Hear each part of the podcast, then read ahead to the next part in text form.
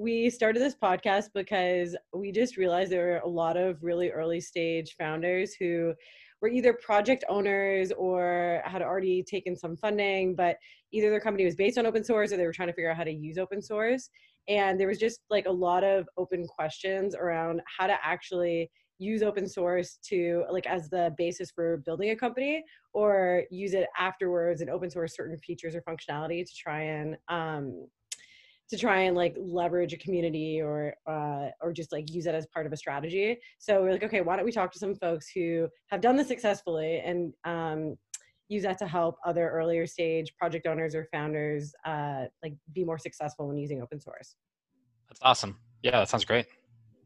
Yeah and plus your new company isn't even open source anymore so that's right. yeah like i was i was talking to my wife about that this morning and she's like so they want to talk to you on an open source podcast about your closed source business like like this doesn't just go away. This doesn't make any sense to me.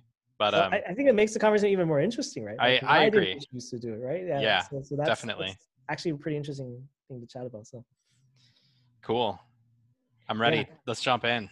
Cool. Actually, so I'm going to throw in the first question then. So, um, was it a conscious decision to have a closed source company because of scar tissue from having an open source based company? Yeah, a bit, a bit. So I don't know how much you know about the kind of the origin story of, of Influx data. Um, but we started it, it was actually, in, in all the times I've talked about this, it's been a lot more like the Docker story where there was, there was a, a company like for Docker, it was dot cloud for InfluxDB, we had a, a SaaS product we built called Errplane, which is what we went to Y Combinator with was a SaaS product. It was, you know, it was not open source. And, um, you know, coming out of YC and talking to customers, we'd made the decision to pivot away from the SaaS product and work on, you know, ostensibly a time series database. Like there's kind of, we hadn't really thought about it quite like that when we were building it for the, uh, for the SaaS product, but, you know, we were building a, like a closed source time series database to power the SaaS product and influxdb was sort of the like hey this seems way more interesting than the other thing that we had been building like let's just put this out there and see what happens and i think that was very similar to what happened with docker you know they built this technology as part of their other company and put it out there and it became you know immediately far more popular it was it was clear that they should focus on that. Um, so for influxdb you know we we kind of uh, put it out there because we thought it was something that was interesting to us it was interesting to um, a lot of people who had been early customers of of Errplane of the SaaS product, um, and we really just said like let's build this in a way that you know is developer friendly. Let's make it tooling that people want to use to build products on top of. Um, and so we put it out there without really having a clear business model. You know, we didn't really say, here's the strategy, here's the playbook, let's go do it. We said, well, we don't know exactly what to do, but let's open source this and see where it goes.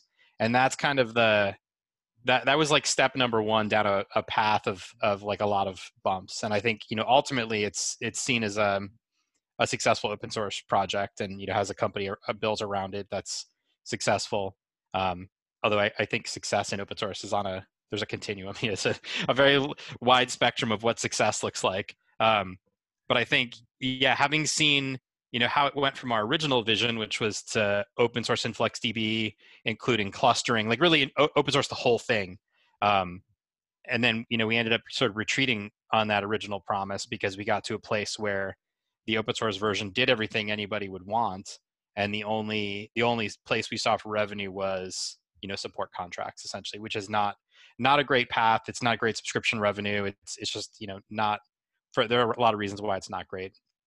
And so we ended up pulling out the clustering, pulling out the HA um, to make the Influx Enterprise product.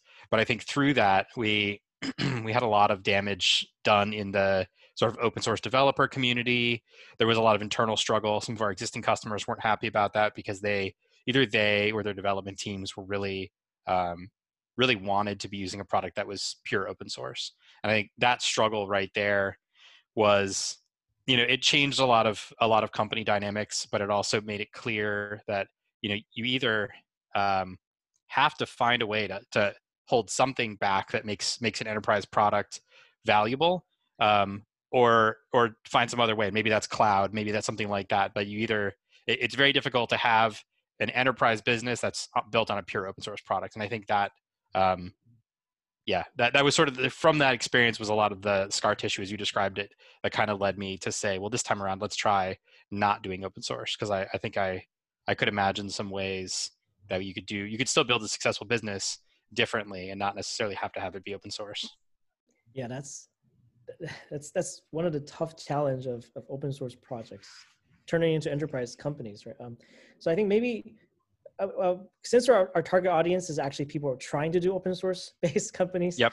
um, you know and i think what influx does seems to be really well and it's kind of similar for the doc cloud to docker transition right? Doc docker took off right? Um, from yep. a community point of view.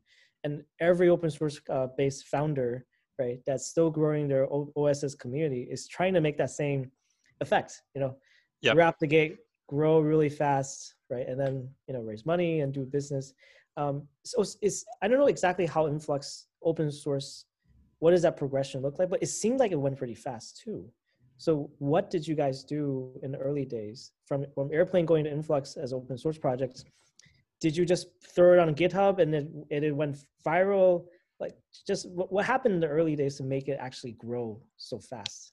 Yeah that's a great question. Um, the I, I think yeah basically it was like throw it on github was where we started. So we kind of had said you know let's try and build this out out in the open. Like let's kind of for, for the things that don't exist yet let's document it and kind of have an api design. Um, so i think for the from the very beginning um, and i think it was probably October, November 2013 when we kind of had like the first commits for the open source project. Um, but yeah, the, the goal was just like make it make it open so that people could see what we were doing, and then I wouldn't necessarily say it went viral per se, but we you know we leveraged Hacker News pretty significantly and put it out there and just kind of got people excited. Um, I think it was it was a good time for that project, that type of project, because you know most of the people that we talked to who are like thinking about time series were using something like Graphite so it's kind of like a, you know, an older technology. Like graphite came out in like what 2008, and it was it was it was a very different way of thinking about um, metrics and time series. And so I think at the time, really, our bigger competitors were like, you know, K, K, KX, KDB, things like that, that were more in the fintech world. And I think OpenTSDB might have been there, but you had to run HBase for that. So there weren't a lot of like um, standalone, easy to use time series databases. So I think in that sense, we we found that we got a lot of just resonance in the developer community. I'd, I'd, say that was, you know, similar to Docker again. I think that was that's probably like a good first step. And and actually, is triggered a memory. The when we were in Y Combinator, I think in the class before us were the guys that did Segment, and they had originally started building. I actually don't remember what the project was initially, but they had open sourced Segment.js, and uh, that you know that thing alone got them enough traction that they said let's build a business around this and you know initially at the time and I, they, they may have told this story elsewhere, but I remember us them telling us back in 2013 that one of their original seed investors asked for his money back when he when they when they pivoted away from whatever they were building originally to the segment platform, and he was like, "This isn't what we discussed." Like, and and I I mean, in hindsight, terrible terrible decision, right? Because they just got acquired for three four billion dollars.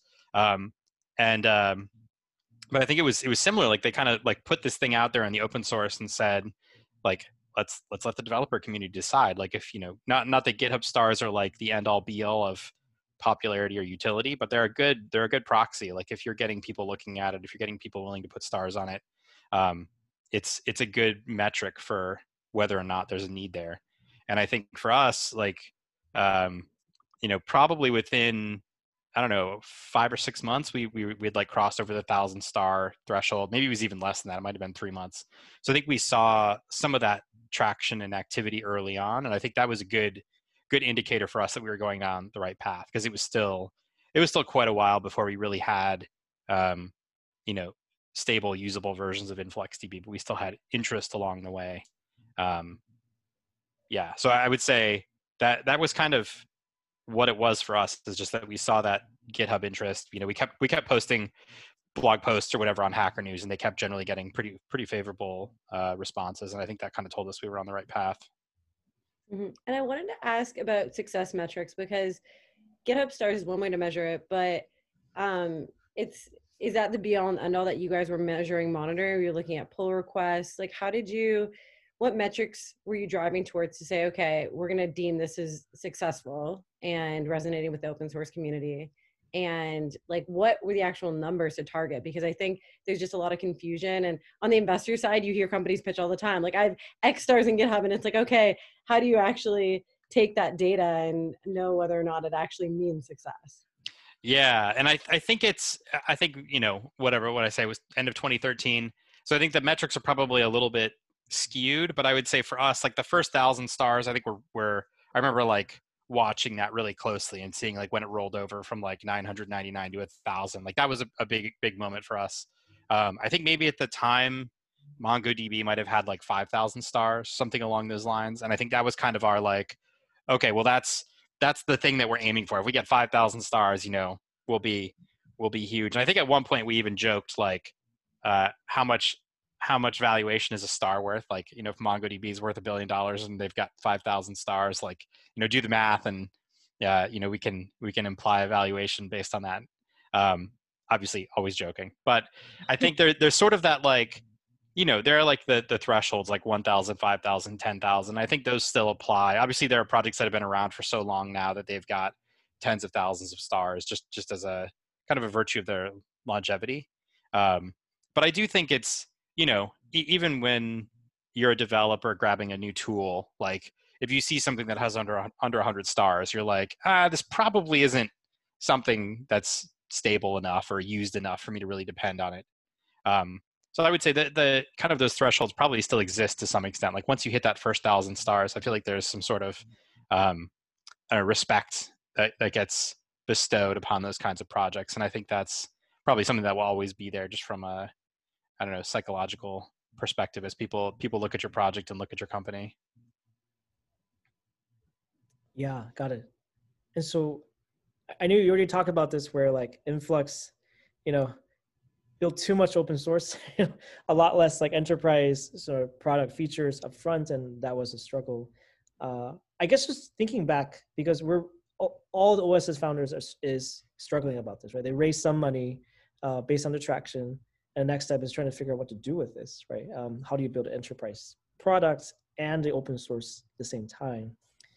Uh, I guess just thinking back what you guys tried, um, what works well Could you talk about a little bit things that didn't work well but there's anything that worked well in the early days try to build that enterprise product you know out of influx you know was was there any learnings or things that you help you guys figure out like what we even try to sell in the first place right and, and things like that yeah and i think so when we like as i said initially we really open sourced everything like there was a single repo and we kind of put everything out there um, and it was probably I don't know, it was probably the middle of the following year. So maybe the project was eight months old or so. Um, I started building just like a, a really simple like Rails application to deploy like a cloud version of InfluxDB. And we probably spent all of two weeks on it before it was like up and running. Is just using Stripe for credit card payments. It was really simple. Um, and that was kind of our that was the first thing that we really did that we thought was going to generate any significant kind of revenue. Um, and that wasn't once again, it wasn't like a fully baked strategy of like you know we're going to do you know pure open source and do all cloud. Um, but that was kind of the first thing that we said is like if people want to use this let's just let them have it for i think we hosted it on digitalocean. So or, you know a container like the smallest vm you could get was like five bucks a month. So i think we just said let's let people run you know the smallest instance that will reasonably handle influxdb and just you know mark it up and do do the management for them so i think with that we were able to quickly get to a place where we could see that there was some value there. And even at that point, there were people who asked for, you know, multi multi-node influx installations, and we could tell that they were, you know, using it for some sort of like production-ish deployment. And I think through that, we were able to see that there there was kind of a subset of users that wanted clustering and wanted to be able to benefit from the either the scale or the replication. Um, so I think being able to see that told us that that market was there, but we still at that point didn't really have um, you know a strategy for reaching those enterprise users. It was you know just monetizing additional nodes in the cloud. It wasn't really anything more sophisticated than that. Um, so i think the, the the things that i think we did well were you know getting that out in front of users relatively quickly so that they could um, ha- have a quick way to give us some amount of money. Um, another thing that we did at one point i think probably when it was too early for us to really do it well as a as a, an organization was we just made a we put a little button on the website somewhere that you could just pay it's like 500 bucks a month or something like that and get like a developer support subscription. Um, but give people ways to to give you just give you money and get some sort of re- relatively quick interaction with the product because we we'd also talked to one company that was using InfluxDB early on, and they sort of like they almost forced us to take money for a support subscription because they wanted to deploy it into production, and they their company essentially had a policy that like any any software that goes into production has to have a support agreement, and so I think some things like that for for companies that are getting started early, if you start to see that traction and start to see open source users, you know, coming to your Slack channel asking you for help, just have some sort of like you know low low tech way of giving them the ability to, to do that stuff because I, I think it it serves two purposes. One gives you a way to like gauge gauge their willingness to pay and give give you some some sort of revenue but also kind of opens up that dialogue. It lets you start to get a commercial relationship going with them.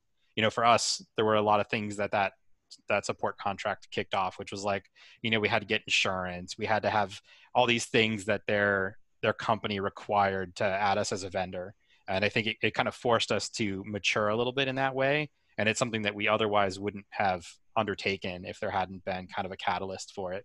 So I think, um, you know, and those, those aren't, I think it's, it's important to separate the like, like short term quick wins like support contracts and things like that that i think can kind of just help you connect with your customers from the like longer term strategy and i think that's that's a place where we did have some of those things that worked well initially whether it's you know a quick cloud product or a support contract, but we didn't actually. Nobody was taking on that role of sort of like formalizing those as like, here are our products, here are the tiers of support plans, here are the things we want to offer, and I think that was something that kind of ended up holding us back because we we just sort of ended up at one point having to say, okay, we don't know what like we we raised more money and we just said, okay, now we have to come up with a a revenue strategy, and I think it was. Um, I think we sort of did it later than we ought, ought to have. Um, and as a result, I think it felt to the community, and maybe rightly so, that we just sort of said, "Too bad you can't have clustering anymore. We're taking it away." And I think if we'd made it a little bit more of a of an intentional rollout and sort of phased it and said, you know, reach out to the community for support and just kind of done a little bit more, um, a little bit more planning. I think it could have it could have gone a little bit more smoothly. Um, but at the end of the day, like it was, it was something that was able to generate revenue. Like moving to a closed source clustering model did actually create a product that was able to to generate a significant amount of revenue. And when you made that transition to starting um, to focus more on monetization, did you need different people on the team? Um, like, was there like a new like revenue lead hire or somebody you used to just kind of build out that strategy since it was different from how you were thinking about it before? Yeah, that's a good question. We we actually had brought on a VP of sales um, man, I'm, I'm trying to remember the timeline. I, am going to guess that it was probably six months or so before we made that that transition. So for a little bit of timeline, we um, InfluxDB open source like kind of uh, was started around you know November 2013, and it was probably about a year later that we closed a Series A um, with Mayfield and Trinity that was based pretty much purely on uh, on open source traction. There really wasn't um, you know we didn't really have any significant amount of revenue. We had we'd launched that cloud product which was i think an interesting direction but it was maybe doing i don't know a few hundred dollars a month in revenue. It was it was not not significant not significant enough to drive any kind of, of vc investment. Um, and so i think kind of on the back of that series a we did see that we needed to build out some sort of a of a sales team whether it's you know enterprise or um, I don't think we were thinking about the cloud strategy as aggressively as then as as they certainly are now. So I think it was our VP of sales who was kind of there through the initial phases of trying to sell open source software to customers, um, which I think you know he, he found very frustrating because it was you know the question of like what am I paying you for came up often, um, and so I think there were some of those support type contracts that came came together, and I think there was a little bit more maturity around that, but that probably still would have been early 2015, something like that, and um, yeah, I think he I think he did struggle, but I think he was around once that transition started to happen, where we moved towards a um, you know closed core type model, or um, where there, where there were d- definitely things that we could hold back from open source and, and make part of the commercial agreement. And when you were building out the strategy on how to monetize, were there certain models or companies that you looked at and said, okay, I think they did it really well. They were super thoughtful.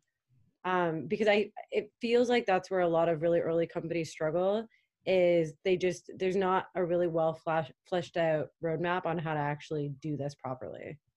Yeah, I think that, well, so honestly i think we i think it did create a significant amount of internal conflict because we also didn't see a lot of good examples for this you know everybody had talked about um, you know obviously like elastic was kind of ahead of us in terms of maturity um, same thing with with mongo and i, I think um, we didn't really see a clear strategy that either one had adopted that was necessarily like the thing that made them successful aside from just being there early and being really aggressive with marketing.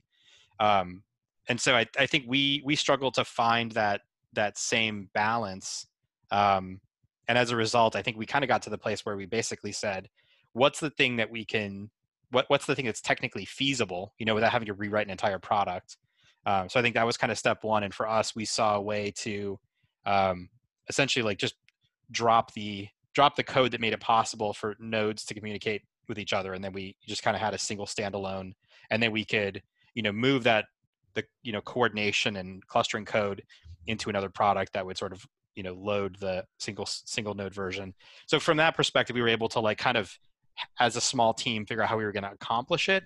And then you know in looking at the the demands of customers. You know most people like i said who were coming to us had some sort of corporate mandate to either have high availability or have scale out or have a support contract. So i think being able to say you know if we structure the product in this way, we know that most of the people who are coming to us wanting to give us money for a support contract will also be able to give us money for a you know an enterprise product um, and so i think that was that was kind of where it, it started for us. We just saw a, a, way that it should work or could work you know logistically and kind of rolled with it. Um, but even still i don't i don't necessarily i don't think i see a lot of companies that that have done the same same thing or adopted the same strategy. And you know and, and honestly i've, I've um, this this might be too much rumor mill but i think i've heard that there have been considerations at influx data to re open source that clustering code because now they've moved towards a model where the cloud is becoming a much more important part of the product.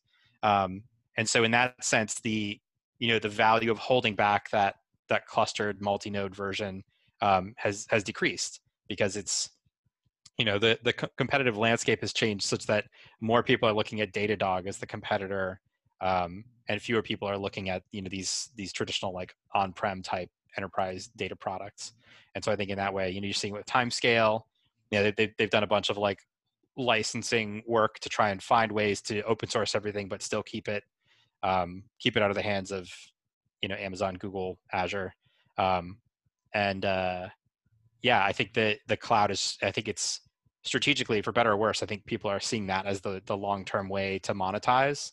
Um, but I think it's also it's also creating this race to cloudify everything, and I think it's going to be you know you, you see it with uh, Grafana Labs as well. Like they they kind of kept a more pure open source strategy, and I think they maybe saw you know the cloud cloudification. I don't even know if that's a word.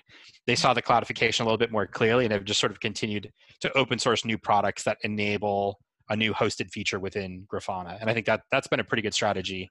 Um, and one that I, I, think it's a little early to see how it plays out long term, but I think so far it appears to be working pretty well for them. I feel like every year or every month, there's always going to be a new open source based database coming up, you know, or a company behind it, right? And, you know, we talk a little bit about how to gain traction, uh, just hopefully putting out there and, and gaining a community. You, you mentioned that you guys originally used support as your revenue source, right? How would you really consider support as a revenue source and also building an enterprise product? Do you think, you know, should try to try to do as little as possible up until some point, then try to use do all enterprise? Or because I think that's the struggle for a lot of folks that have a popular open source project, right? People just pay you for support first.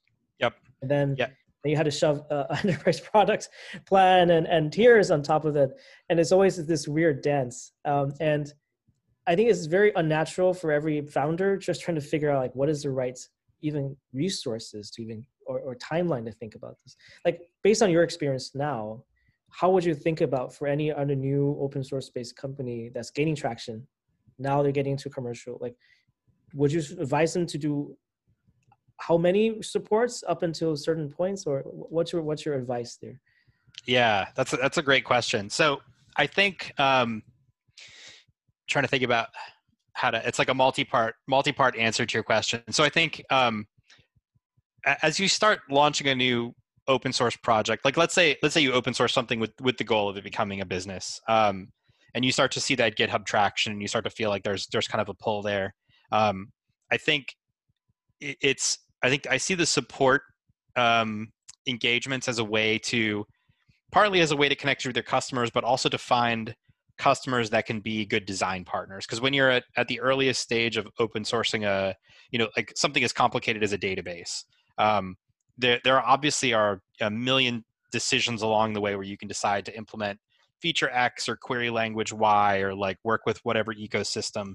And i think having somebody who's really willing to give you like who's willing to bet some portion of their business on your technology and is willing to actually give you enough of their energy for you to be able to to help them to help them get to a place where they're successful.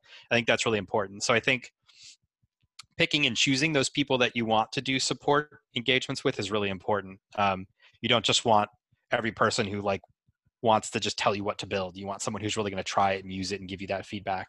Um, so i think that's that's sort of question answer to one part of that question. Um, there's another open source time series database company called questdb They've been um, they've been out for maybe a year and a half or two years. They've been working on it for a while, but it um, it kind of started out as one developer, and then he brought you know somebody else on like a year or two in, and they they just went through YC recently.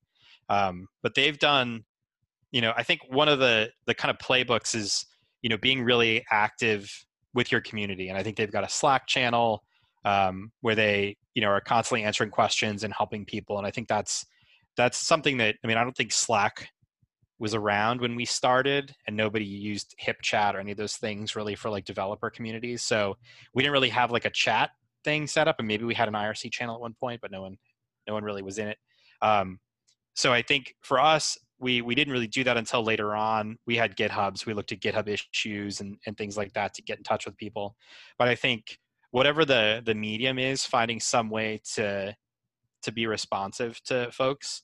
Mm-hmm. Um, and once again, you have to be careful not to get buried too much. I think we did. There was one point where I think GitHub issues on InfluxDB were growing so fast we just could not keep up with them. Like we even had somebody who was kind of trying to be dedicated to staying on top of them every day. Yeah. And he wasn't he wasn't a developer on the database, so he was like, I don't know what this means. Like, is this really a bug? How do I even like reproduce this? And I think that's part of it. And and honestly, it's it's part of the decision to to not go open source is that community engagement can actually be a, a huge drain on time and resources. So if you you kind of have to be careful how you structure that because I do think it's possible to either get sucked into features that you don't really believe are an important part of the core product or you start to like get drawn towards the allure of like oh you know somebody from mega company x wants us to implement this new feature like you kind of need to weigh that with like well what's the utility for the rest of the community and is that is that customer somebody who we really think is going to make like are they going to make a financial investment to help us build this? Like what's the relationship there?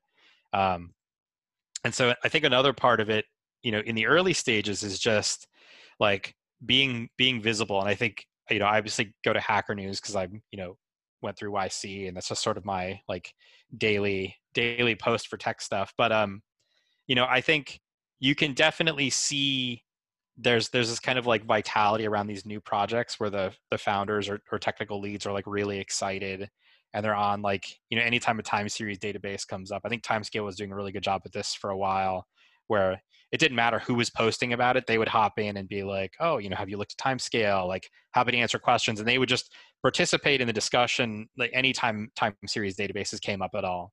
Um, and i think part of that is just a um, it lets people know that you you know you guys are alive you're paying attention. So really like whatever the whatever the particular arena is that your product exists in i think just find a way it could be reddit it could be whatever but just find a way to like connect with those folks. Um, i think we we try to be pretty active in the go like the go language community um, you know whether it's going to conferences or things like that because most of our most of our users were you know developing in Go, um, and most of our you know people we wanted to hire were going to be developing in Go, obviously. So I think being connected to that community as well helps. So it doesn't it doesn't matter, I guess, if it's JavaScript or Rust or whatever. I think finding a way to be engaged with that community is also important in the early days. I had a question just about trying to determine what projects could potentially make good companies. Like, what are there certain amounts of traction or certain segments that you'd say, okay, those types of projects you can turn into companies versus others you can't? Because I think that's one thing that a lot of project owners struggle with is knowing like what to even what to look for or what like types of open source projects will people start wanting to like pay for certain features and functionality around that's a really good question um, i think i think there's a a certain amount of like personal pain that like you as somebody who sits down and decides to create a new open source project, like you don't do it just because, well, some people do it just for fun, and I think they know that they're doing it just for fun. But I think most people sit down to do it to, to solve like a genuine pain. Like they've looked around, haven't found it, or have tried other things and, and didn't like them. Um, and so I think there's that. That's kind of like the first litmus test is like if you really are building this because you think it's something that needs a solution or the pain is significant enough that you're willing to invest you know your free time to build this thing, I think that's pretty good. Um, I, I, I would hesitate to like give people too many other like ways to evaluate it because I think some of the most successful open source projects, like most people did not think by any measure that they were going to turn into successful companies. I think going back to you know segment, like they were just kind of trying to make this thing for for their previous company and they ended up open sourcing and it just kind of exploded. It wasn't they didn't have this vision to become segment the company. Um, and i think you know also if you look at docker like maybe maybe in some sense that was more obvious that it would become uh, uh, or had the potential to become a bigger technology but i think then it missed the um, they kind of missed the like the monetization strategy. Do you know what i mean? Like they raised so much money and had so much potential probably turned on multiple acquisition offers because they they felt that there was a lot of upside. And then you didn't didn't end up getting to a place where they could translate that into a meaningful business. So i think it's um, yeah i think the, the biggest thing is honestly if you if you start to put an open source project out there and you get a lot of reception that's generally a good sign. And i think it's you know i think even um, you know going back to grafana again you know it started out as just a fork of another project right? It wasn't even a new project but it was taking a different spin on kibana making it useful for other other types of databases and things like that than just elasticsearch. Um, and that was one of those like you know torkel had a frustration forked it made it his own thing and now it is here it is like i don't know that, that was around the same time that we were working on influxdb as well. Um, but you know so seven years later it's it's just become its own it's a whole new product it's been completely rewritten from the ground up it's got multiple other things there's a, a cloud business behind it. And i think a lot of that stuff just didn't exist as even a, a consideration in the early days it took quite a while before it really turned into the company that it is now so i think i think there's a lot to be said for evolution of open source projects as more and more people get involved in them and i think the opportunities don't even become clear until much later on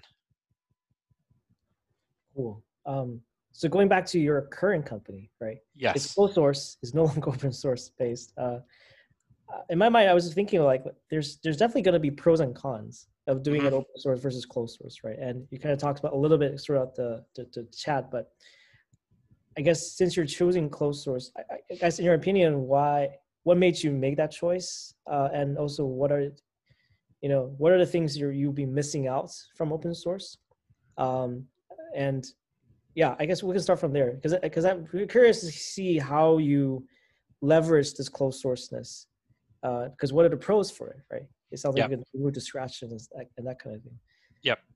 So um, the I guess so on the on the I guess first of all the the sort of idea is um, about about closed source versus open source is that you know I, have seen a lot of places where uh, open source did not end up being you know a net benefit to the company in, in a lot of ways and whether it's you know influxdb or it's docker or you know some other company there have been a lot of times where open source just didn't scale to a successful business so i don't think it's necessarily um, uh, the right way for every business to be built. And I think when we were working on EraDB, um, a lot of the a lot of the things that we were trying to do, we felt were um, different enough that we we didn't immediately want them to be out out in the open to be something that I mean obviously there are everyone's got this sort of persistent fear of cloud provider X taking their stuff and making a bunch of money off of it. Like Amazon's been really successful with that you know whether it's um, Elasticsearch they've got their like their document DB thing like Mongo um, and, you know they're, they're great at operating products. Like that's what they do. They operate and scale and, and make it hassle free but you know it certainly eats into the revenue of these other companies and projects. Um, and i think even to be fair i think elasticsearch has, has gotten possibly m- more what's the word uh, squeezed out by other companies than than amazon. Like if you look at datadog like datadog's built their entire logs product on top of uh, on top of elasticsearch. And maybe it won't won't last that way forever but um, you know i don't know I don't know what the exact market cap is, but last time I checked, you know, Datadog was 3x the size of Elastic, and it's you know it, it it's it's tough to, and that's certainly not the Elasticsearch is the only reason Datadog has been successful, but it's definitely tough to see. I can imagine as a company that's built an open source product and scaled a company up and taken it public and watching watched uh, like other companies take their technology and fork it but then still watch yet other companies just use your open source product and just operate it you know independently and still uh, find a way to scale a business and products around it and, and, at the end of the day you're you're just sitting there in the middle kind of watching all this stuff happen around you. Um, and some of that's that's the nature of open source right? That's like you put this stuff out there because you want it to be valuable um, and you can't control who it's valuable for. So i think you know in in looking at that when we were doing EraDB, we just kind of decided there's there's another strategy which is keep it closed source um, and go go a little bit more aggressively after uh, a smaller number of you know higher value design partners like start to work with maybe five companies or something like that early on and build a product that solves solves a need um, very clearly for those companies that, that are willing to pay for it you got to have that understanding going into it the downside though is that you know you end up being uh, more heavily dependent on a smaller set of feedback. And if a particular company, um, like we have, we have one company that we've been working with, and it's you know there there are uh, some cycle times to get things deployed, and and there, there's a um, little bit of uh, just friction in, in being able to get that feedback in a closed source world. And in an open source world the feedback almost like hits you in the face. Like you kind of get it and you have to filter it because there's so much sometimes. Um, so there's a trade-off there. And i think if you are if you're doing it intentionally that's one thing because i think you can choose how you manage it. So i think for us we kind of we kind of operate in this sense where we we know that we have to go and solicit that feedback we have to build those relationships and we have to be more willing to demonstrate our value whereas with an open source product there's that expectation that um, customers will come to you already familiar with your product, that they will have downloaded it and used it and read your docs and probably filed issues. And you'll hear from them after they've already done a bit of evaluation. And I think that that's a huge upside. But it also means that, um, you know, if you look at, at rates of conversion in open source, like I think Influx probably, I think on their website, they've got something like 400 or 500,000 active installs. Um, and those are, you know, we set up some code a long time ago that just phones home once every 24 hours. And so that means there are you know out there in the world publicly reporting where people haven't disabled monitoring you know almost half a million servers that just report back every single day. And of those i don't know well under 1% have become you know monetizable customers for influxdb and that's you know enterprise and cloud so i would say it's probably closer to a tenth of a percent especially given that there are instances out there that we don't know about because they're firewalled or have yeah. had that monitoring disabled. So, you know, that just means that there's this huge sea of users that you have no real way of connecting with, may never be able to get get money from, but you know are potentially out there. Maybe, maybe they do give you feedback and they still don't intend to buy anything, um, but it's um, it's much harder because there's just so many more people that are going to be using your product, and you you just may never be able to get get value from them. Um, but that's part of the trade-off, and I think that's it's yeah. it's really I, I don't I don't want to come on this and, and try and say that one way is right and one way is wrong. They they both are their, their own different kind of difficult. And I think if you approach them intentionally, and I think you really decide that one is a, that, that choosing either one is a strategy, and you you like let that strategy sort of unfold. Um, I think I think either one can work, but I think you do kind of in hindsight from the Influx DB days is you do need to try and be relatively clear about what the strategy is before you get too far down the road because i think for us like i said i think we we sort of let it just happen you know building the product out in the open um, without really having that strategy and it becomes harder the longer you wait to uh, solidify whatever you need to put in place for that strategy to work awesome well we wanted to close out with one um, last question around advice that you'd have for project owners that are thinking about turning their project into a company? Yeah. Um, so I would say, let's see, if you're gonna, if you have an open source project that's relatively successful, um, you know, talk to your users. Like find find the thing that you think you can can keep building that's valuable. If they're using your product now, they almost always have some sort of idea for where it can go. So kind of get get that sense. I think it'll help you. You know, if you're trying to get into a company or intending to raise raise venture capital, I think it kind of helps you see where the product can go. Um, I think the other part of it is you know just stay stay visible, whether it's blogging or just kind of like talking about releases. I think I think having like a consistent release cadence um, is really important for for users and just being able to see like release notes and knowing what's happening and feeling like it's um, it's something that they can can follow along with um, and i would say if you if you do raise money and this is i feel like this is getting into a whole separate can of worms but you know don't don't raise more than you need. Like i, I think i've seen a lot of times where um, i guess have a strategy for what you're going to do with that money before you raise it. Like figure out you know there's there's the there's the story you tell the investors like yes this is for headcount etc it's a seed round. But i think really really know what you want to accomplish with that personally. Like whether it's you know i want to build a cloud cloud offering. Like what do you really need to, to, to pull that together? Um, you know i want to build crazy hard feature x what do i who do i need on my team to be able to build that? But have have a really clear strategy for what that next you know 12 to 18 months looks like. Because i would say you know given given the current current funding environment if you have an open source project with you know a decent amount of traction um, you can you can probably raise a seed round. Like that's that that's not as hard as it was five or ten years ago. But i do think if you really want it to be successful and you don't want to find yourself in a situation where you're uh, you're, you're struggling to monetize your product, really just have that plan in mind because I think it'll save you a lot of pain down the road.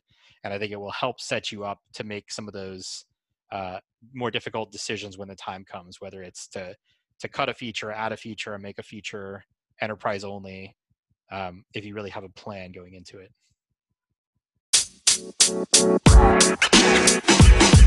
You don't matter, you don't matter, you don't matter.